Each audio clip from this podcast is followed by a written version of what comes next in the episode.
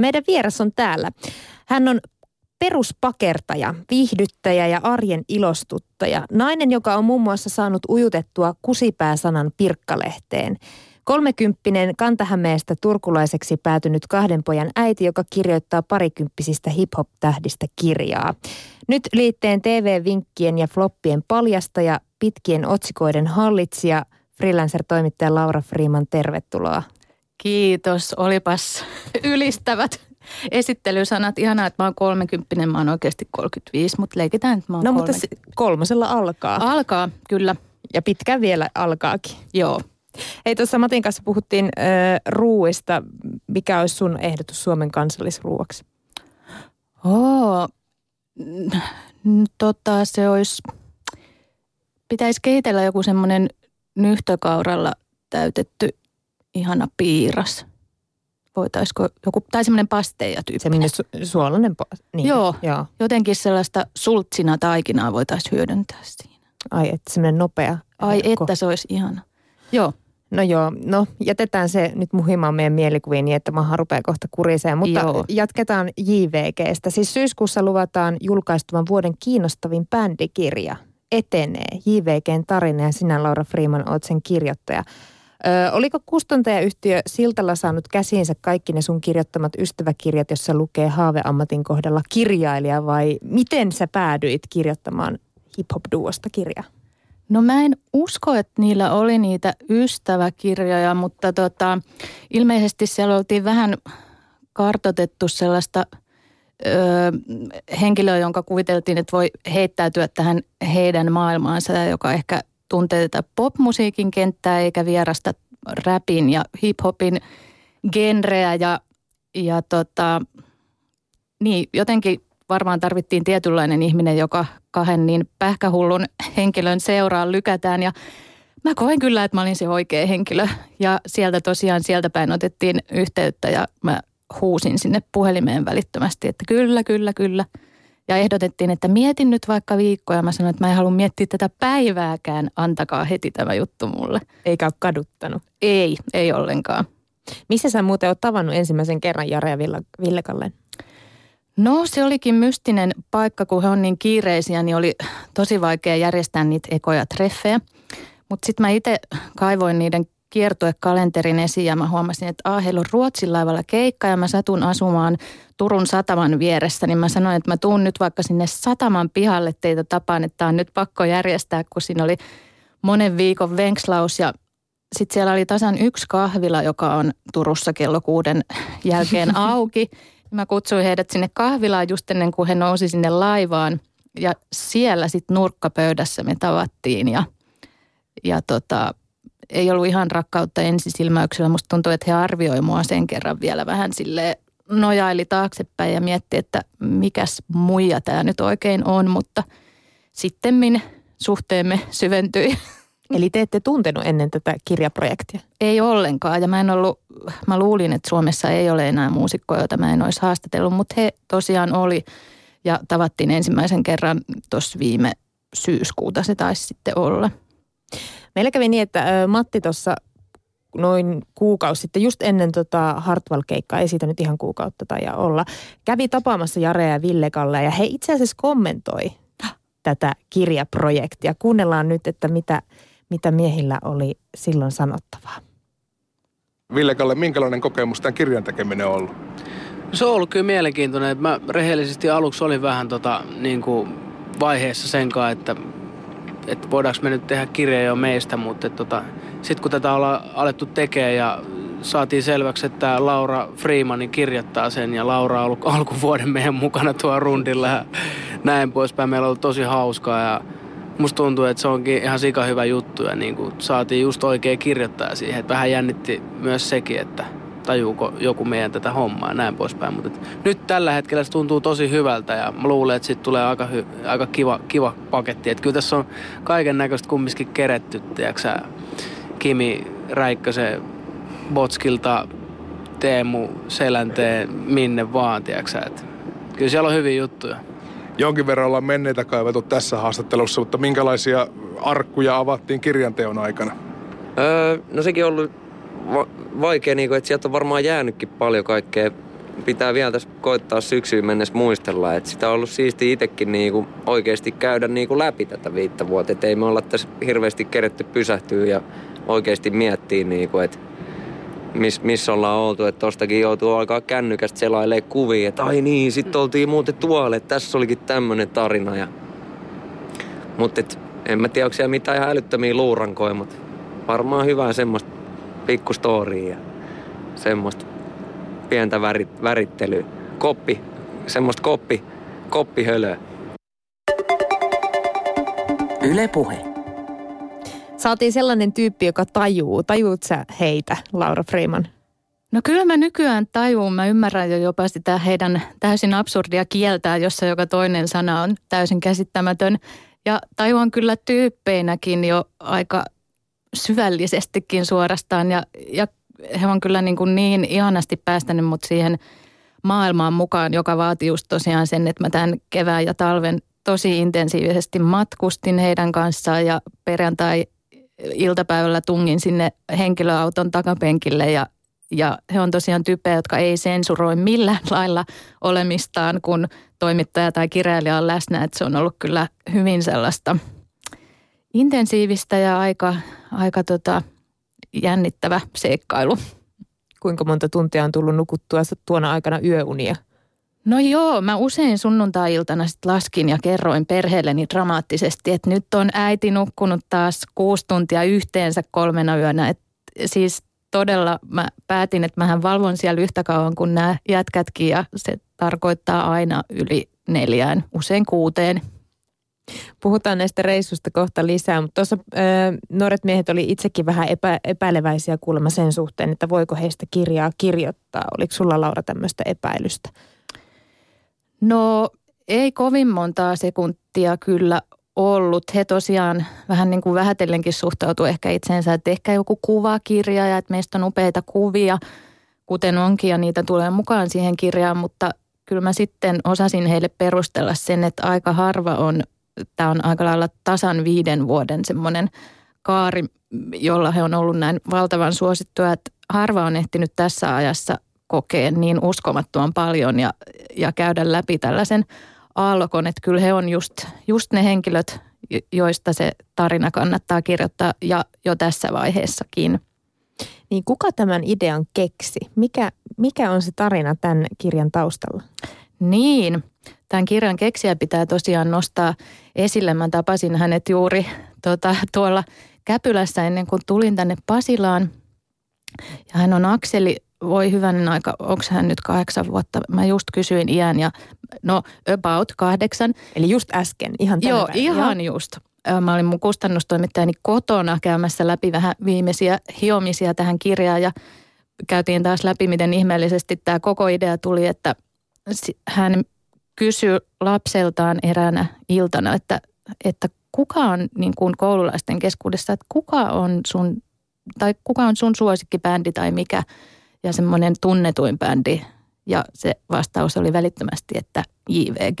Ja sitten ne alkoi siellä miettiä, että ihan totta, että on kyllä läpäissyt niin, kuin niin monta ikäryhmää ja on niin suuri juttu niin monenlaisessa viideryhmässä, että, että kyllä tässä on aineesta vaikka minkälaiseen tarinaan ja teokseen. Mikä oli ensimmäinen asia sulle, minkä sä halusit näistä jätkistä tietää tai heidän tekemisistään? Mm, no mä halusin käydä kiinni siihen keskinäiseen dynamiikkaan, kun he on niin vastakkaisia persoonia. Jotenkin toinen on semmoinen täysin poukkoileva luonnonlapsi ja toinen on hyvin viileä, semmoinen jääkuningas, siis myönteisessä mielessä ihan lähestyttävä, mutta, mutta siihen dynamiikkaan tuleeko jatkuvasti riitoja tai mitä te oikeasti ajattelette toisistanne, mutta se on uskomatonta, että niillä ei tule minkäänlaisia riitoja ja ne on toistensa suhteen niin pitkämielisiä, että kaikki kuohunta kanavoituu muihin, mutta ei koskaan siihen bändikumppaniin.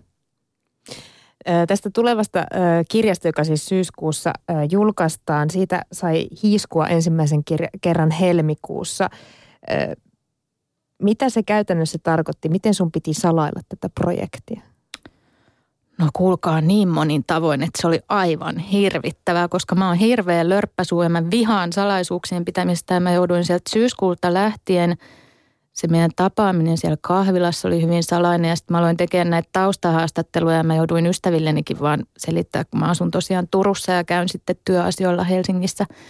Että mä en voi oikein sanoa, mihin mä oon taas menossa ja mä oon menossa taas tonne yhteen itä-helsinkiläiseen lähiöön pyörimään ja en voi kertoa, ketä menen tapaamaan. Ja siellä mä niiden äitien kanssa istuin syömässä pullaa kahvipöydässä ja kaikkea ihania sukulaiskohtaamisia täysin salaa kävin läpi pitkän aikaa. Ja sitten ne ekat keikkareistutkin, niin, niin jotenkin ihmiset varmaan luulee, että mä oon tekemässä jotain juttua siellä, tai siis niin kuin lehtijuttua ainoastaan, että – sitten se alkoi vähitellen paljastua, että tässä on nyt vähän niin kuin laajempi kuvio kyseessä, mutta kyllä mä niin odotin sitä päivää, että saanko mä jo kertoa, mistä tässä on kyse.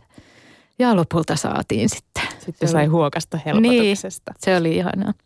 Niin tässä kirjassa äh, ollaan siis haastateltu IVG molempien lähipiiriä äideistä sisaruksiin ja lisäksi noita varhaisia yhteistyökumppaneita. Mihin nämä haastattelut on sut vienyt, Laura Freeman?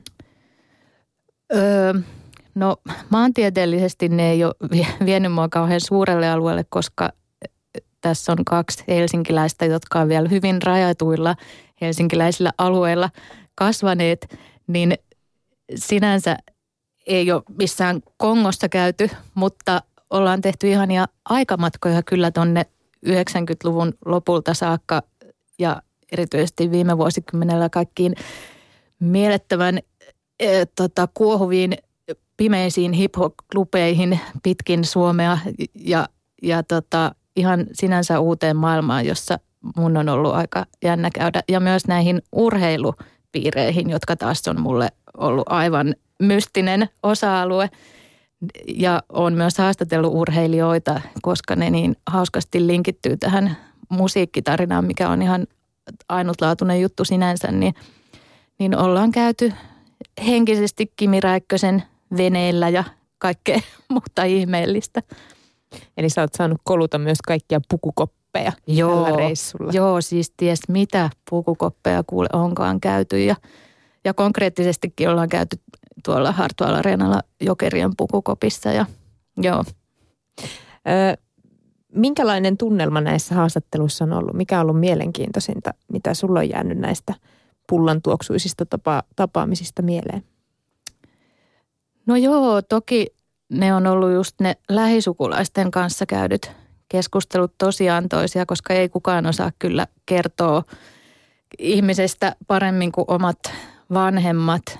Ja no ehkä itsekin tälle pienten lasten äitinä on ollut ihanaa, että voi tavallaan nyt esitellä niille faneille ja fanien vanhemmille ne ihan – taaperoikäiset ja kouluikäisen Jaren ja Villen, että se on, ne on ollut tosi mielenkiintoisia keskusteluja, mutta sitten ihan nämä tuntikausia haastattelut, joita me siellä auton takapenkillä ollaan käyty jossain Kouvolan ja Joensuun välillä ja pysähdytty ostamaan jäätelöä, niin ne sellaiset tilitykset siellä, kun ne on alkanut vähitellen lämpeämään yhtyä ja sieltä alkaa tulee vähän semmoista kivuliaampaakin – avautumista, niin ne on ollut kyllä ihan äärettömän mielenkiintoisia. Ja näitä kaikkea varmasti saa sitten lukea siitä uudesta kirjasta. Vieraana meillä on siis toimittaja Laura Freeman, joka parhaillaan väsää. Onko nyt epilogivaihe menossa tässä kirjassa? On. Kesältä kootaan erittäin tota, mahtipontinen epilogi. Laura, sä kuitenkin teet muutakin ja oot tehnyt paljon. Kirjoit, oot kirjoittanut muun muassa Imageen, Trendiin, Meidän perhelehteen, mutta ehkä särmikkäimmin Helsingin Sanomien Nyt-liitteeseen. Annetaan tässä kuulijoille esimerkki sun kirjoituksista tai otsikoista, mitä mä tuolta pengoin. On ihanaa katsoa halpamaisia ketkuja, jotka eivät lässytä rakkaudesta, vaan kokoontuvat pettämään. Tämä oli muistaakseni tältä keväältä. Joo ikään kuin, tämä ei ole otsikko, mutta tämä on ote sun yhdestä tekstistä. Mm, ikään kuin tämä kaikki ei olisi tarpeeksi kamalaa. Nelosella pyörii loppukevään sarja nimeltä Hyvät kaupat. Siellä se vain pyörii ihan niin kuin tällainen olisi laillista ja hyväksyttävää. Jetro Ruusted, Janne Kataja ja Aki Palsanmäki samassa sarjassa. Siellä niin. Nahkaliiveissä veistämässä kilpaa pikkutuhmia. Ei hyvää päivää, ei tätä helpoksi ole tehty. Kuinka monen ihmisen sä oot ehtinyt suututtaa näillä sun kirjoituksilla, Laura? Ai kauhea. Just mä tuossa odotin kahvihuoneessa pääsyäni tähän studioon ja Roope Salminen käveli täällä tulossa ja mä joudun aina käymään äkkiä päässäni läpi. Onko mä kirjoittanut joskus Roope Salmisesta jotain? ja varmaan olenkin, mutta hän oli oikein ystävällinen. Mutta tota, on mä aika monta ihmistä suututtanut, mutta en keksi kuin yhden, jonka ilmeisesti pysyvästi nimiä mainitsematta, mutta tota... Nyt Roope Salminen tuli jotain. Showdown. Joo, mä en kuullut, mitä, mitä hän sanoi. Ei, ei varmaan... Kyseli takkiaan. no niin. Apua. Mä luulin, että nyt se tapahtuu on the air, suuri kaksintaistu. Joo, Tota noin. Ajoitti tulonsa aika hyvin. Joo, Joo vaan. kieltämättä. Öö, kyllä ihmisten huumorintaju onneksi, no ei se kyllä kovin kehittynyt, mutta, mutta ei moni ole niin kuin lopullisesti mulle suuttunut tietääkseni. Mutta kyllähän se palautteen määrä ja laatu on aika uskomatonta usein. Kuinka paljon sä sitä saat? No kun se vaihtelee täysin, yleensä mä saan arvioida, että nyt tämä on varmaan vähän semmoinen teksti, että tästä tulee jotain palautetta ja silloin sitä ei tule yhtään. Mutta sitten kun mä joskus kirjoitan sellaisen mielestäni leppoisan neutraalin kolumnin, niin yhtäkkiä Twitter räjähtää ja siellä onkin kymmeniä ihmisiä vaikka kertomassa, että mä oon naurettava pelle, jonka pitäisi jotain. Usein vaaditaan mulle potkuja, mutta kun mähän on freelancer, niin se ei nyt, se on niin helppo mun itselleni antaa potkuja, mutta tota, niin se vaihtelee täysin, mutta joskus ei tule yhtään palautetta ja joskus kymmeniä, mutta kyllä sitä paljon tulee. Niin minkälaista se on, koska jos aikaisemmin ö, ollaan saatu palautetta sähköpostiin, henkilökohtaisen sähköpostiin tai jopa kirjeillä tai korteilla, mutta sitten kun se lävähtääkin johonkin julkiseen sosiaalisen mediaan, Twitteriin, niin tuntuuko se pahemmalta? No kyllähän se joskus täällä ihmisethän usein jotenkin mun mielestä esittää tai väittää, että ei tunnu missään ja mitä väliä, mutta... Anna mennä toisesta korvasta Niin, toisesta korvasta, joo. Ei, että kyllä se hetkittäin tuntuu oikeasti tosi pahalta, varsinkin jos se tulee ihan puun takaa, niin kyllä se tunnin ajan mä oon aina aivan tolaltani, mutta sitten, no joo, sinänsä se tulee toisesta korvasta tulos, että seuraavana päivänä mä oon kyllä jo, että mitä väliä. Mutta et, on se hyvin erilaista, että se on ikään kuin sellainen julkinen pieksentä sit, kun sitä negatiivista palautetta vaikka tulee semmoisena ryöppynä, kuten mulle nyt viimeksi pari viikkoa sitten kävi, kun erehtyin väittämään, että jääkiekko on kiinnostavampaa kuin jalkapallo televisiossa ja muutenkin lajina, niin tota, silloin esimerkiksi kävin sitten lounaalla ja avasin Twitterin ja katsoin, että miksi mun nimi on tai nimimerkki mainittu täällä 30 kertaa. Ja siellä oli Futisfoorumin aktivoima nuori miesjoukko erittäin tuottuneena liikkeellä, niin äh, kyllä mä siitäkin niin kuin hetken oli jotenkin kauhuissani, mutta sitten se aihe, mä kyllä tajusin, että nyt tämä on niin naurettava tämä reaktio, että en nyt ole moksiskaan. Mutta kyllä se joskus hetkauttaa enemmänkin. No onko se niin, että esimerkiksi urheilu, tai varsinkin penkkiurheilu, niin siihen ei kannata kajota? Onko se löytänyt suomalaisten nämä pyhät lehmät? No joku olisi voinut kertoa mulle tuossa pari viikkoa sitten, että siihen ei saa kajota, mutta nyt mä tiedän, että siihen ei todellakaan saa kajota. Ja sitten mun ystävät vielä sanoi, että eikö sä nyt tajunnut, että nainen varsinkaan ei saa, niin kuin, että se on jotenkin liian tulenarka yhdistelmä, että jos nyt saan kutsua itseni nuoreksi naiseksi, niin nuori nainen esittää tietämänsä jotain urheilusta. Mutta sitten mä kyllä yritin kertoa, että kun mä en siinä kolumnissa mitenkään yrittänyt – positioinut itseäni miksikään asiantuntijaksi, vaan mä yritin puhua aivan neutraalin niin kuin TV-kokemuksena näistä kisoista ja mä sanoin myönteisesti, että musta on kiva, että ne tulee, mutta mä erehdyin sen luokittelemaan sen jalkapallon epäkiinnostavaksi, niin ilmeisesti se on aika, vaikkei tämä sellainen jalkapallomaa olekaan, niin se ei ole sallittua. No lopetetaan mekin, koska tässä on nyt kaksi nuorta naista, jotka niin. puhuu jalkapallosta, niin kohta saadaan viharryöppy Mennään niskoille. turva-alueelle. No en tiedä, mennäänkö me turva-alueelle, koska seuraavaksi mä ajattelin kysyä Tuomas Embuskesta. Hänellä on ainakin sulla ollut asiaa. Minkälainen oh, oh. suhde teillä on? tota, varmaan aika neutraali. Emme ole juurikaan yhteydessä toisiimme. Okei, okay. eli kun Tuomas Empuske pari vuotta sitten muistaakseni kehotti sinua lukemaan talousuutisia tai jotain, niin sen jälkeen ette ole jutelleet? Öö, No hän nyt pahastui ainakin, kun mä kirjoitin Silta-sarjasta, joka on hänelle rakas, niin erittäin paljon. Tai hän pahastui siitä, että mä kirjoitin siitä, että mä en ole katsonut sitä. Mutta tota, mun mielestä se ei ollut mikään rikos, koska mä kirjoitan just TVn ilmiöistä, muun muassa siitä, jos mä en ole katsonut jotain. Enemmänkin osallistun keskusteluun niistä sarjoista, joita katsotaan, niin tota, ehkä se oli hänelle se viimeinen niitti.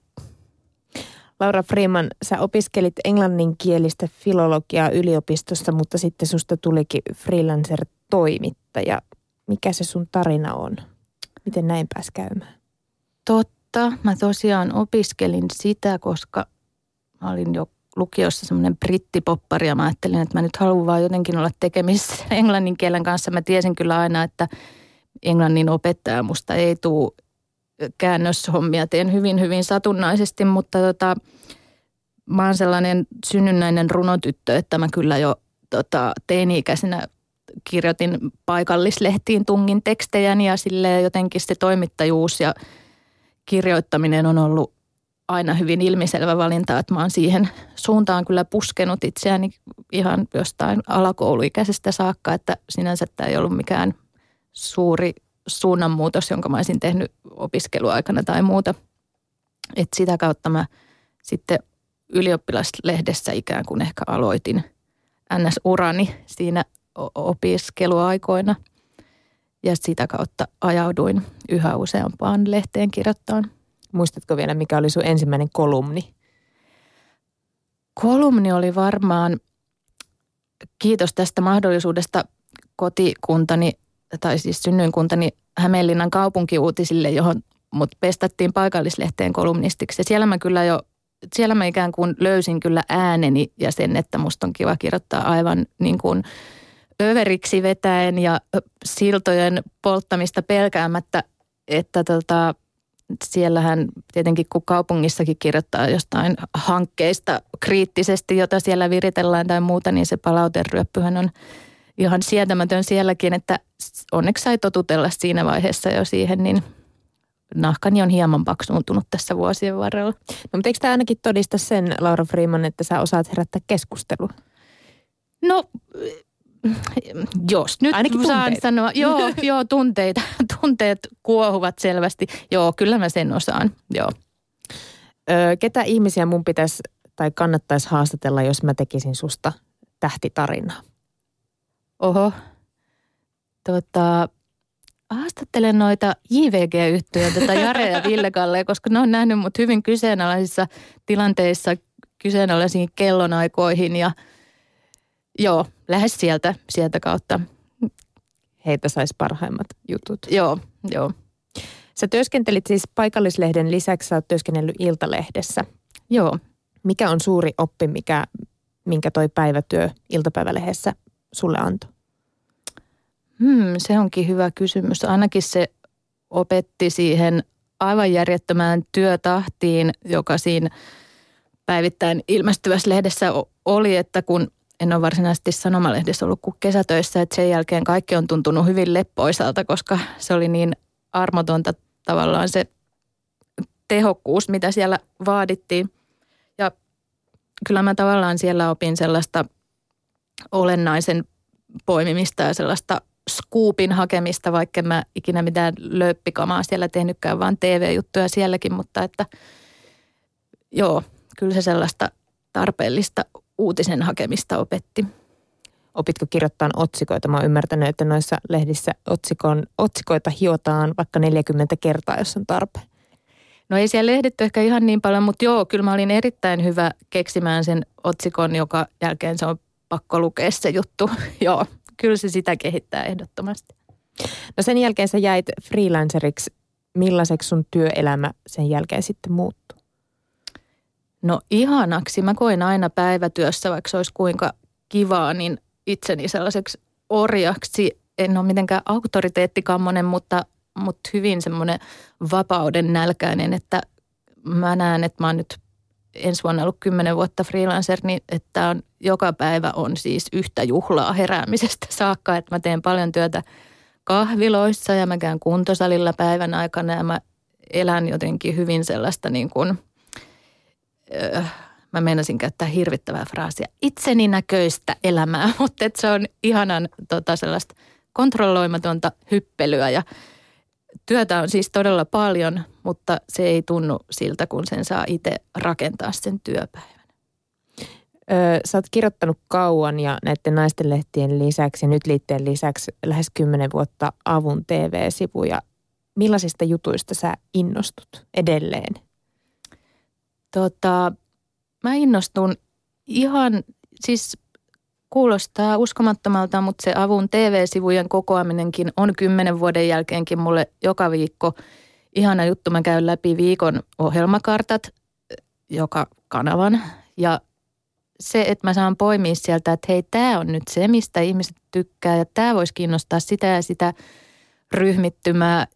Ja sitten siihen mun työhöni kuuluu myös juonipaljastusten kirjoittaminen viikoittain. Niin musta on yhä ihan kiva lukea, että mitä siellä Emmerdaleissa tapahtuu. Että hei, yksi tyyppi kuolee, että nyt mä saan tähän aika jännän kärjen tähän juttuun, että siellä on joku dingle haudattu elävältä multaan. Ei sellaista tapahdu huom, ei sellaista tapahdu, mutta tota, jotain sinne päin voi tapahtua.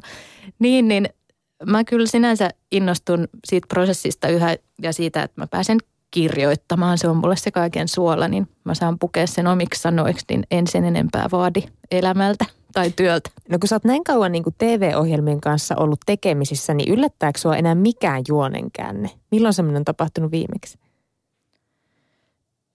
Erittäin harvoin kyllä enää mikään juonenkäänne yllättää, mutta kyllä mä jonkun tuossa saksalaisessa lemmen viemään saippuassa oli äskettäin joku niin julma juttu, että mä mietin, että kyllä ne saksalaiset kehtaavat, kun siellä johonkin myrkytettiin jotain raskaana olevaa ihmistä tai jotain aivan siis brutaalia. Ja sitten mulle tuli jopa olo, että kun mun, mä en niin kuin, toisin kuin ihmiset luulee, mä en katso niitä jokaista jaksoa kokonaan, koska se olisi niin kuin aivan järkyttävän pit, suuri työ. En ehtisi tekemään niin, niin tuli jopa sellainen olo, että mä haluaisin nähdä tämän jakson, koska tämä kuulostaa niin sairaalta, mutta en nyt sitten katsonut kuitenkaan. Mitä sun mielestä Laura Freeman suomalaisesta telkkarista puuttuu tällä hetkellä? No tota, en mä halua mitenkään aliarvioida suomalaisen dra- kotimaisen draaman tasoa, mutta kyllä mä kaipaisin vielä sellaista kotimaista draamasarjaa, johon mä täysin koukuttuisin. Vaikka nythän on kyllä ollut sellaisia erittäin korkealaatuisia tapauksia, vaikka just syke ja se, nyt kun sanoin koukuttunut, niin koukussa ja muuta, mutta, mutta itse asiassa tuolla syksyllä onkin joitain semmoisia tulokkaita, jotka vaikuttaa hirveän kiinnostavilta, että ehkä mulla on semmoinen kotimainen sarjakin, johon mä sekoan vielä syksyllä. No katsotaan, mitä se sekoaminen tuo tullessaan. Kerro vielä, Laura Freeman, tähän loppuun. Viisi mm, asiaa, tarinaa, mitä ruudusta kannattaa katsoa, jos nyt käykin niin, niin kuin perinteisesti suomalaisessa juhannuksessa, että se sää yllättää negatiivisesti? Viisi. Voi hyvänen aika. Sieltähän ei tule muuta kuin jalkapalloa, joten yksi ja kaksi on jotkut jalkapallo-ohjelmat. Mutta hei, kattokaa sitten se lemmen viemään, koska siellä muistaakseni tapahtuu jotain todella outoa. Ja sitten tietenkin Netflixistä, jos ei ole vielä katsonut Orange is the New Blackin uusia jaksoja, niin niitä voi katsoa 1-13 Eli kappaletta. Eli tämä on tämä naisvankilasarja. Joo, se on ehdottoman tutustumisen arvoinen tapaus. Mikä se viimeinen olisi? No tietenkin juhannuksena pitää katsoa joku ihana TV2 noin kello 14 tuleva mustavalkoinen Suomi-elokuva, jossa heinät viuhuvat tuulessa ja joku nainen kaadet, ovi käy. kaadetaan dramaattisesti siihen nurmikolle. Ne olisi mun viisi vinkkiä. No niin, näillä vinkkeillä siis äh, Laura Freeman äh, kehottaa kaikkia lähteä juhannukseen. Miten sä itse aiot viettää juhannuksesta? No me sulkeudutaan Turun saaristoon semmoiseen kymmenen neliön sähköttömään, vedettömään mökkiin kymmenen ystävän kanssa. Eli aika ahtaasti, mutta tunnelmallisesti. No niin, siellä sitten kynttilän valossa. Kyllä. Hei, ihanaa, että pääsit meillä käymään Laura Freeman ja kaikkea hyvää jatkoa. Kiitos paljon. Hyvää juhannusta kaikille.